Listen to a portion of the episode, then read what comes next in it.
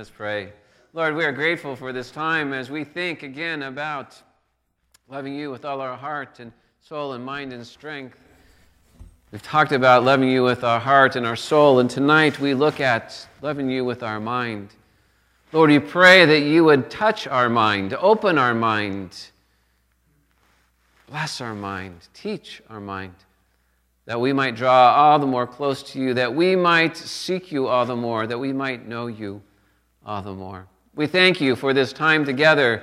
We always are, are grateful for times of worship and, and prayer and study, hearing your word, being a part of the body of Christ, being in fellowship and community.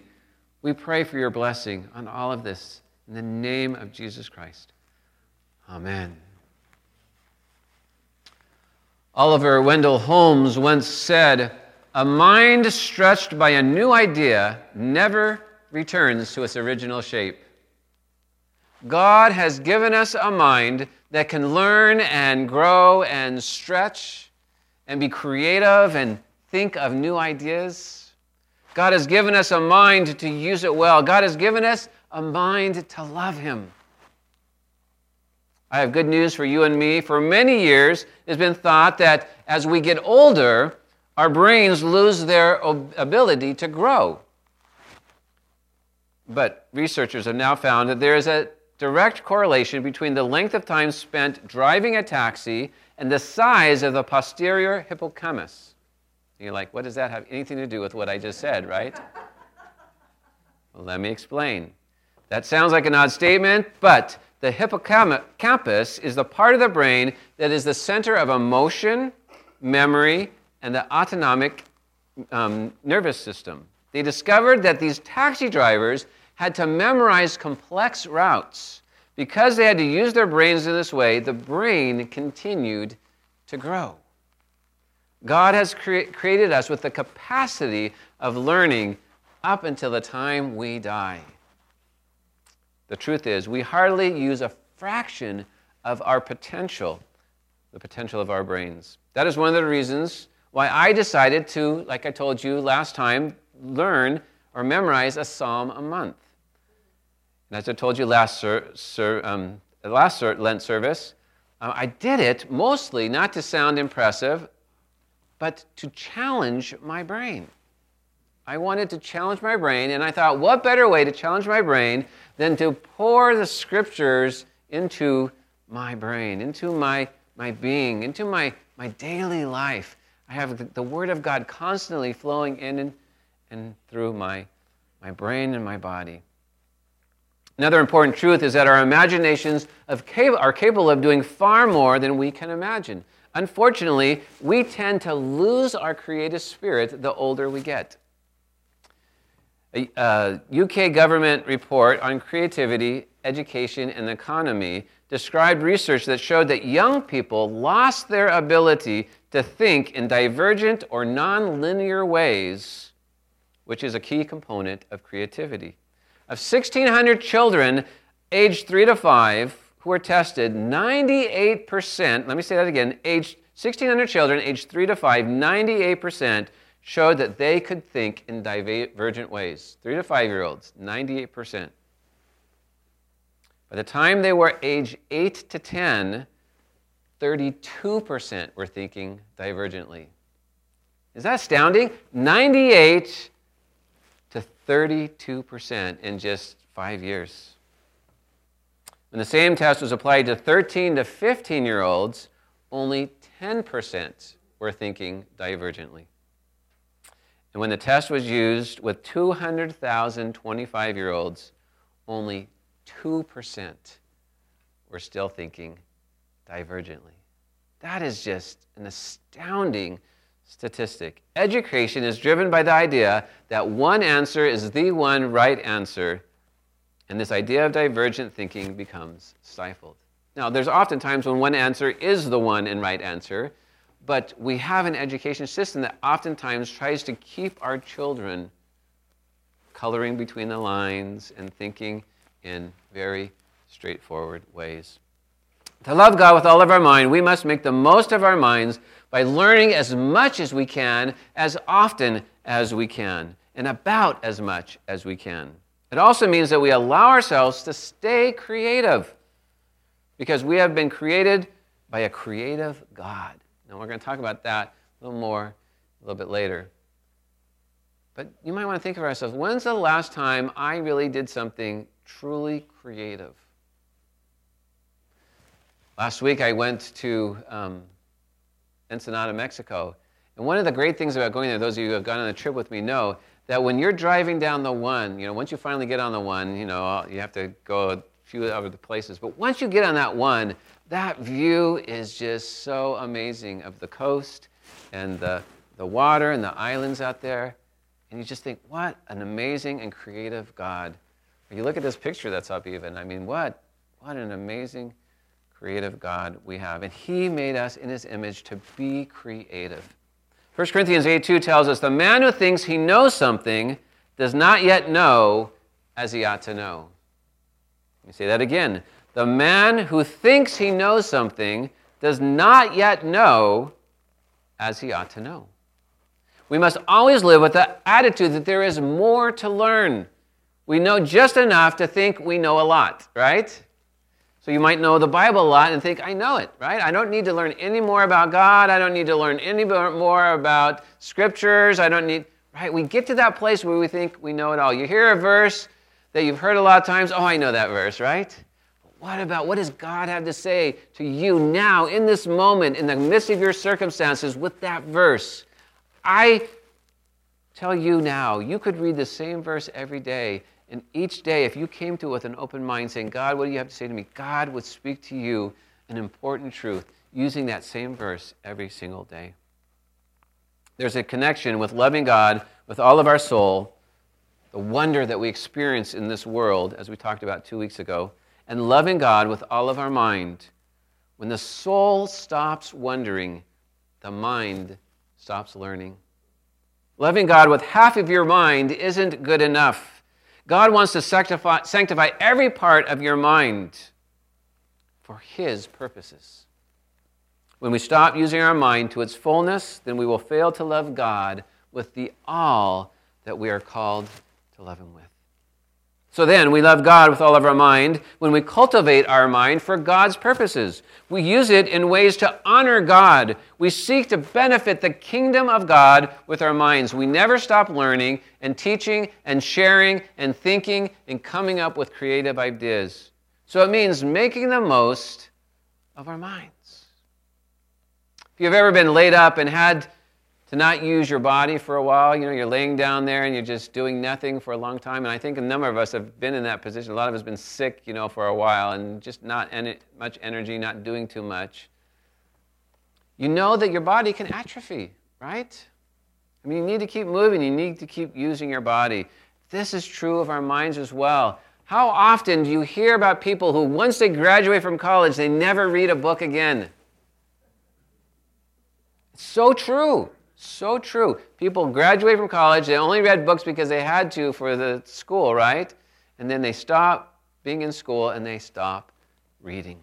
They stop studying, they stop thinking they have to learn. Average college student only reads two books a year. How about you? How much do you read? I try to read about a book a month at home and then about a book a month for work. So hopefully I read two a month think I'm reading about. Part of the problem is I'm meeting with different people and reading. Different. I'm reading about five books now at the same time, so I don't know that I really get one full book a month done because you know you're reading. But I'm reading constantly, regularly, which I think is the point. The point isn't to say, you know, I, I got a great illustration. When I was in third grade, I'm going to tell you, uh, I'm going to confess, okay? I'm going to confess. This is confession time. I, I don't know that like more than two people know this. When I was in third grade, we had this contest about reading books. And the more books you read, the more points you got and the more reward you got. So I had this great idea, right? I have t- attention, attention deficit disorder anyway. So I started reading the last word of every line. That's how I read the books. So did you read? Yeah, I read every page. I, you know, and I, man, I was reading a lot of books. My teacher thought this kid is a fast reader. I tell you. That's not how you read books, okay? You don't read a book just to say you finished a book, okay? You read a book to learn and to enjoy and to, to grow from it. You don't just read, say, yeah, I read the, the last two pages. It was a great book. Let me tell you about the end, right? Here's a sad statement. There was a study done in a top university where they gave some summa cum laude graduates their same final exams one month after they graduated. Okay, top university, summa cum laude, one month after they gave them the same test they had a month before. How do you think they did? They all failed. They all failed exams. Why? Because their goal was to know the material for the test, not to grow their mind and learn the material for something bigger than that. We use our short term memory all the time. What about moving forward into our long term memory and really memorizing something or really knowing something? You do that by constantly keeping up on what you know and in what you practice. As Christians, we should have a holy curiosity. In fact, this phrase came from Einstein, who challenged people to never stop questioning. A holy curiosity. Who is God? Who am I? What is the true purpose of life? These are questions that can never be fully answered, and questions we should always be examining and learning about. We, we know a lot, but there's more to learn. There's more about God to learn. There's more about us to learn. There's more about our purpose. There's more about life. There's more about creation. We should always be seeking to learn more and more and more. And the great news is the Bible gives us so much instruction and understanding of this. And the more we study and the more we learn, the more we can answer these questions more fully. In Genesis, when God commanded Adam and Eve to fill the earth and subdue it, implied in this command the invitation to explore. Everything outside of Eden was uncharted territory and needed to be explored, filled, and subdued. When we have a curiosity like this, what does it get us? It gets us to the point where we chart the stars and map the genomes and explore the depths of the sea and seek to understand the animal species and on and on it goes. We have this curiosity. We want to learn, we want to know, we want to understand, we want to grow in our understanding. All the while, as we're doing this, we grow more and more in awe of God. Does that make sense? The more we learn, the more we realize we don't know. The more we learn about who God is, the more we realize how God is God and we're not, right? We learn more and more that the distance between who God is and who we are. And we, we have this, this holy awe of God. But we want to know more and we want to learn more so that we can draw closer to that God in whom we are in awe. Our curiosity leads us to experience art and science and math and the psyche and physiology. We understand first and foremost that it all belongs to God, but we seek to understand it because we are God's. We were created in God's image and we were given the earth to govern. Proverbs 25 2 says, It is the glory of God to conceal a matter, to search out a matter is the glory of kings. God created everything around us, and now it is our job, our responsibility to search out the answers to this world. It is almost like God is playing a game of hide and seek, right? I know everything, I know where everything is, I know what everything means. Now it's your turn to find it. Go. Right? Ready, set, go. And we're out there trying to find these answers. What exists? What does it mean? Why did God create it? Why did God put these things together? In this way. If you've been to an astronomy show lately, one of the things they do is show how big the galaxy is, right? You ever notice that? Where you start and here's the Earth, right? And then they go far and far, far, and pretty soon you can't see the Earth, you know, and then you can't even see our galaxy anymore, and then pretty soon, you know, it just keeps going and farther and farther until, you know, the Earth is just so far away that there's not even a little pinpoint anymore. It's an interesting thing they, they do with that. Astronomers estimate that there are hundreds of billions of galaxies. Now, I'm glad they took the time to count them for us, one at a time. One, two, three, four, right? You can imagine how that works. They, but the point is, the universe is large, very large. But God created it all. God is much, much larger than the universe. There was a test where an image was shown to children of a couple intimately embracing. It was like a Rorschach test. And they asked the children what they saw, but the children, not having any kind of context, right, they did not see a couple. What they saw was more like nine dolphins, they said. Because the children did not have the experience and the knowledge of what they were seeing, they looked at it with their own creative imagination, right? And they expressed what it looked like to them.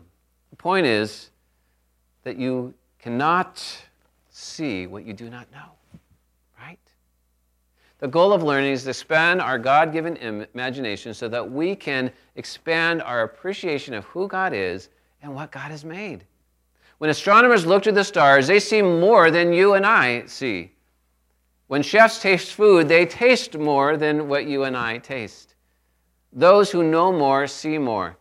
As the mind expands, so does the soul, and so does our capacity to love. When we love God with our hearts, we love only so much. Then we add the soul and we love God more. And then we add the mind and we love God even more. And each adds approximately 25% more of our ability to love. The New Testament Greek word translated as disciple comes from a root that means learner. By definition, a disciple is someone who never stops learning. The quest for knowledge about God is never over. The desire of a true disciple is never consumed. Our holy curiosity is always expanding. You and I need to believe that learning glorifies God when it is done for the right reasons. That reason is to know God more so that we can love Him more learning what it means to be a Christ follower. C.S. Lewis once said, Education without values, as useful as it is, seems rather to make man a more clever devil. Isn't that interesting? Education without values, as useful as it is, seems rather to make man a more clever devil. We must understand why we are learning and seek to use the knowledge we have to glorify God. If we don't, then our knowledge will become our God and we will use it to hurt others, to build ourselves up, to make ourselves seem more important or better than others. Think about this everything that exists was once an idea in someone's mind, right? The chairs you're sitting in, someone at some point had an idea to, to build a chair. They created this chair based on an idea that wouldn't it be nice to sit on something that has something that you can sit on your bottom and something that for your back and that raised off the ground and someone had some idea of that chair. And then others had an idea of how to improve upon that chair, right? Now we have recliners and you know, you can go to the beach, right, and you have an umbrella attached to the chair and a cup holder, and you have, I don't know, a back scratcher on the back of the chair. Who knows what, what exists on these chairs now, right? Everybody, you know, if you ever watch Shark, Shark Tank, right? All these inventors are coming, and they always are trying to improve on what, always, what already exists. For the most part, a lot of this already exists in some form. They're just trying to make it better or more convenient or more helpful. You know, like one lady came on and said, My kids never take uh, medicine, and so now I've created this little elephant with a little trunk that comes out, and now my kids take the, the medicine, right? It's not a new product, it's just a different kind of better product that allows kids to have fun with it, and then they want to, to drink the medicine. Someone had the creative idea of creating this podium, creating electricity, creating speakers, monitors, stage, right? Everything you see, people had a creative idea to say, I think I'm going to build that. I'm going to design that. I'm going to create that. In a greater way, everything that exists originated in the mind of God. It was thought by God before it came into existence. You and I were once an idea in the imagination of God. Now, isn't that fun to think? God think, I think I'm going to create Rosalie. Why not? That would be really great. She's going to change the world. She's going to love people. She's going to make a difference in everyone around her. I'm going to create Rosalie. I think that's a good idea. And he did it, right? God created us, but he thought about creating us first. The first revelation we have of God comes to us in Genesis. in the first chapter, we see God as creator, right? God is infinitely creative and has made us in his image, as I said before. That means that we are creative and should be creative. I tell you, the, the most creative I think I've ever been is when I was a youth minister. Youth minister. In fact, the most creative, I was having this conversation with someone. I don't even remember who I was talking to. I had this conversation.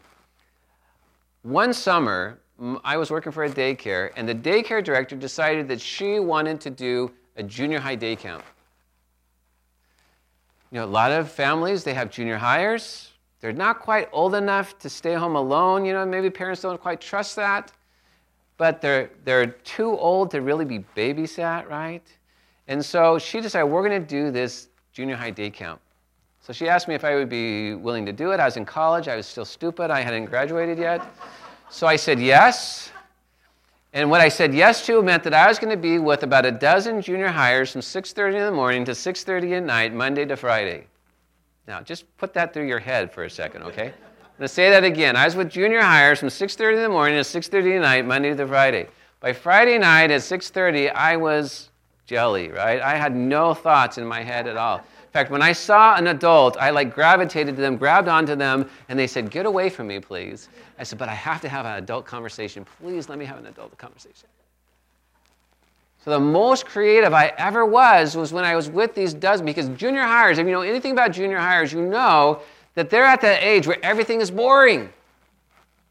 And unfortunately, we didn't have enough money to go on a trip every day, right? That's really expensive. So maybe one day during the week we went to Disneyland, and then the next week maybe we went horseback riding. But horseback riding only takes about two hours. Okay, so now I'm 12 hours, right? So I still have 10 hours left to, to, to deal with, right?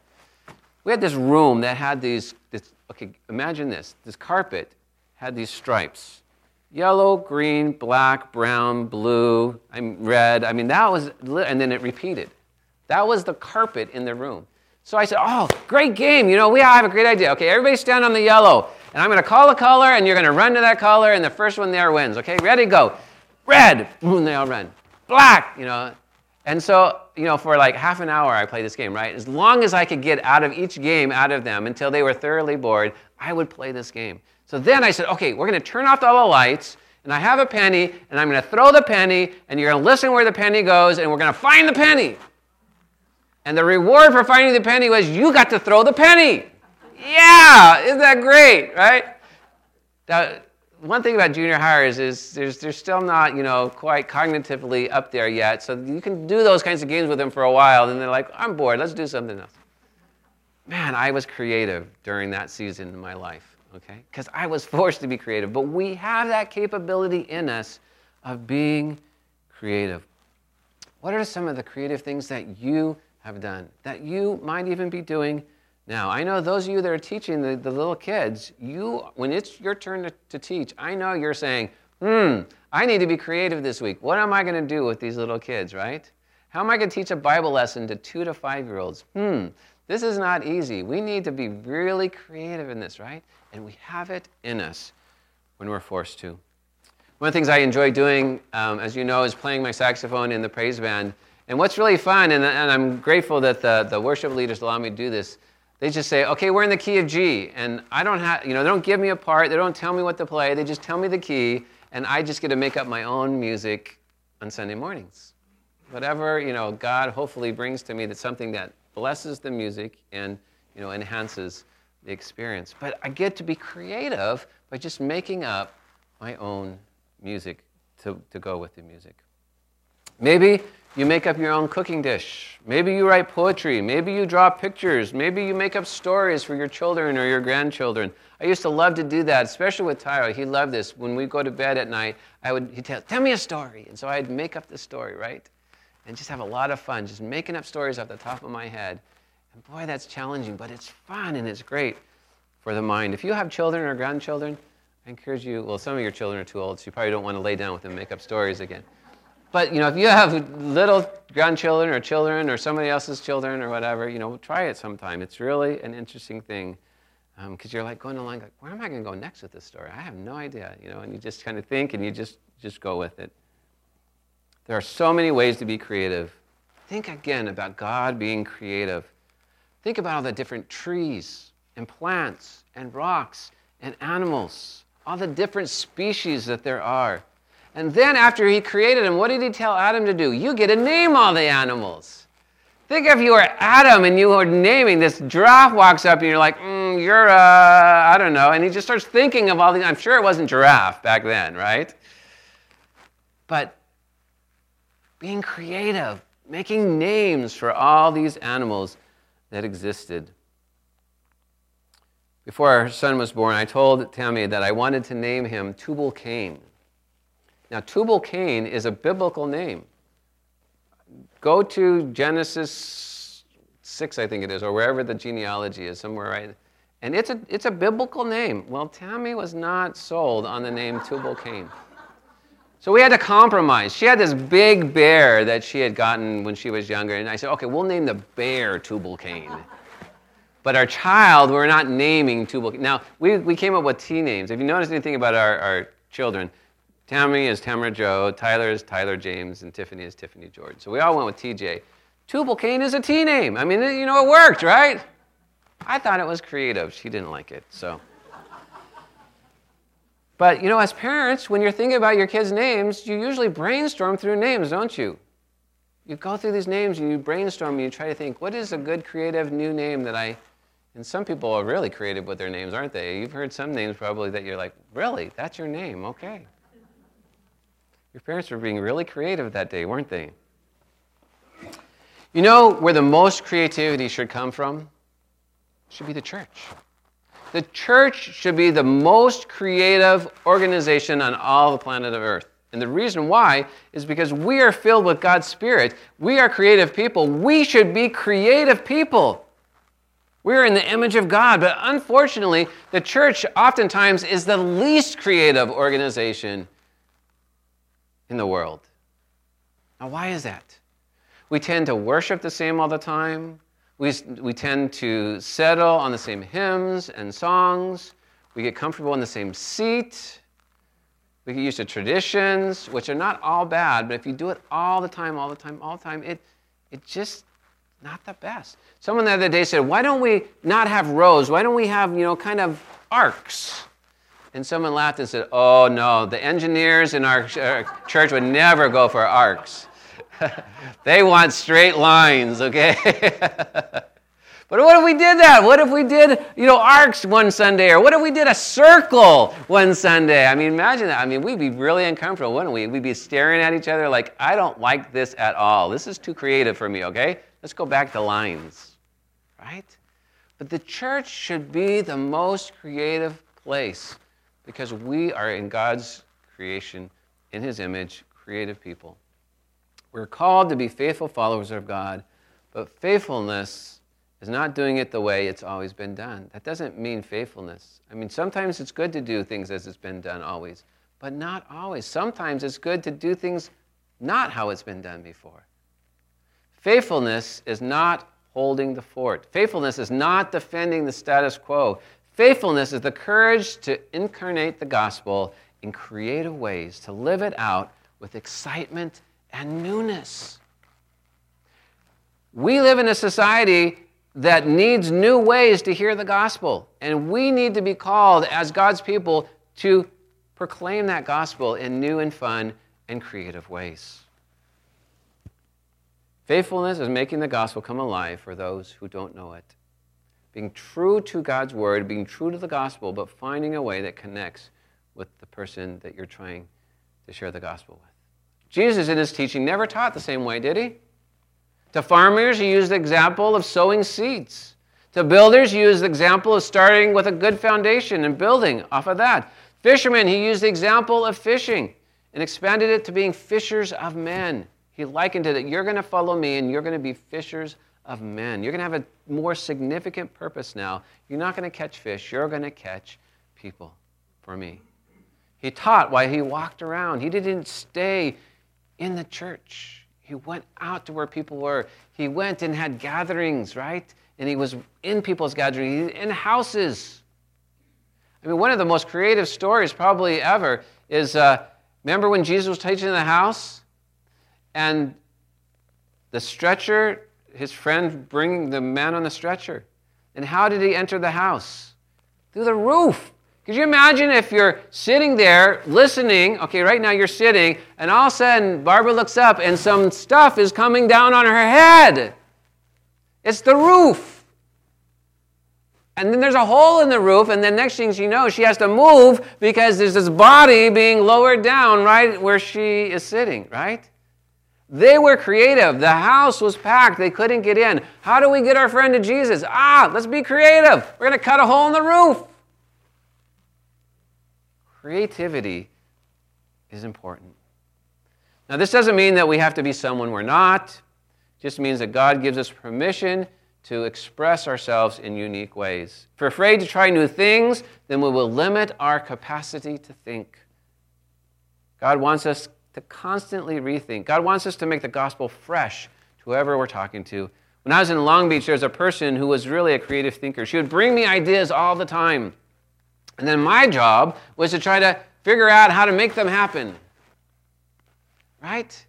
So she came to me one time with this idea called Return to Bethlehem. Now, it wasn't a new idea, it was something that existed in other places, but it, it needed to be a new idea for us and how we were going to carry it off, okay? So basically, the idea of Return to Bethlehem is you turn a portion of your church into a first century marketplace. So we looked at their church and we're like, how do we do this? Well, we had someone who was really, he was an artist, and he built these great walls. He, he painted them and built them out of uh, styrofoam. And then we, we got these little metal pieces and poked a hole in them and called them shekels, and we got little leather straps, and we did all these things. And we turned our fellowship hall into a first century marketplace. We had like this, uh, this cloth, and so you walk through this cloth, and next thing you know, you're in a first century marketplace, and you're walking around. You can use your shekels to buy the leather and the beads and, and stuff. And then you went into this one room. The last room was the manger with Jesus, Mary and Joseph and Jesus were in there. And then you walk through another cloth and you're back into the 21st century, right? But it was really fun. It took 50 people to make this happen, which is probably half our church. And it took about $1,000, which is probably, you know, a good amount of our money. But it was fun being creative and coming up with this program to explain the gospel. 2 Corinthians 2 5, we're told, Take captive every thought and make it obedient to Christ. Think about if Christians were seeking to do this in their daily lives. We would have Christians shaping culture in our classrooms, our boardrooms, our newsrooms, our office buildings. If Christians aren't doing this, then non Christians will, and non Christians are. We need to take back our society for Christ. So there's a first creation when the God idea is conceived, and there's a second creation when the dream becomes a reality. And then there's a lot of hard work in between, isn't there? Have the idea, that's the, that's the first creation.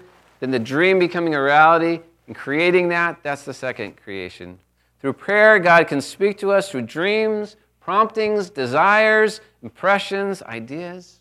Prayer is a mechanism whereby God ideas are conceived and captured. The exciting thing about this is that one God idea can change the course of history. You never know what God idea God might give you or me. And then we seek to live it out and we touch lives for the Lord. Here's an important fact that we must understand. If we're going to be creative for the Lord, if we're going to love God with all of our mind, if we're going to seek God ideas, God ideas aren't the byproduct of genius. You don't have to be genius status to have God ideas. The more you love God, the more God reveals to you because you are seeking God and you're seeking God's ideas. There are many secrets waiting to be revealed. If you don't seek God, then you won't be in a place to receive them. Do you believe that God is a God that reveals mysteries? The Bible talks about that all the time. God is a God who reveals mysteries to you and me. I pray that not only would you believe that, but that you would seek God, help me to have a God idea to bless your kingdom. Colossians 1 24 to 27. Let me read it for you again. Now rejoice in my sufferings for your sake, Paul says. And in my flesh I am filling up what is lacking in Christ's afflictions for the sake of his body, that is the church, of which I became a minister according to the stewardship from God that was given to me for you, to make the word of God fully known. his call was to make the Word of God fully known. The mystery hidden for ages and generations, but now revealed to his saints. To them, God chose to make known how great among the Gentiles are the riches of the glory of this mystery, which is Christ in you, the hope of glory. For, for non Christians, Christ in you is a mystery that they cannot understand. And we have to find creative ways to say, let me show you how you can see Christ in you. Let me help you to understand this mystery. We have the Savior in us. We have the power of the Holy One in us. This is just one of the many mysteries that God reveals to us. If you think you know all that you need to know, you won't be able to love God with all your mind. If you think God doesn't want to reveal his mysteries to you, you won't be able to love God with all your mind. If you don't allow yourself to be creative, you won't love God with all of your mind. Don't limit yourself, but let yourself experience all that your mind has to bring to you so that you might be able to understand, know God, and love Him more. Let your mind be in obedience to Christ. Experience all that Christ has for you and share it. Amen. Let us uh, just take a moment to reflect, just a moment, maybe a minute or so, just to think about. I want you to think, I want to challenge you to just think about one thing that you heard in, in my sermon just now, one thing that spoke to you, and just dwell on that for a moment and lift it up to the Lord. One thing.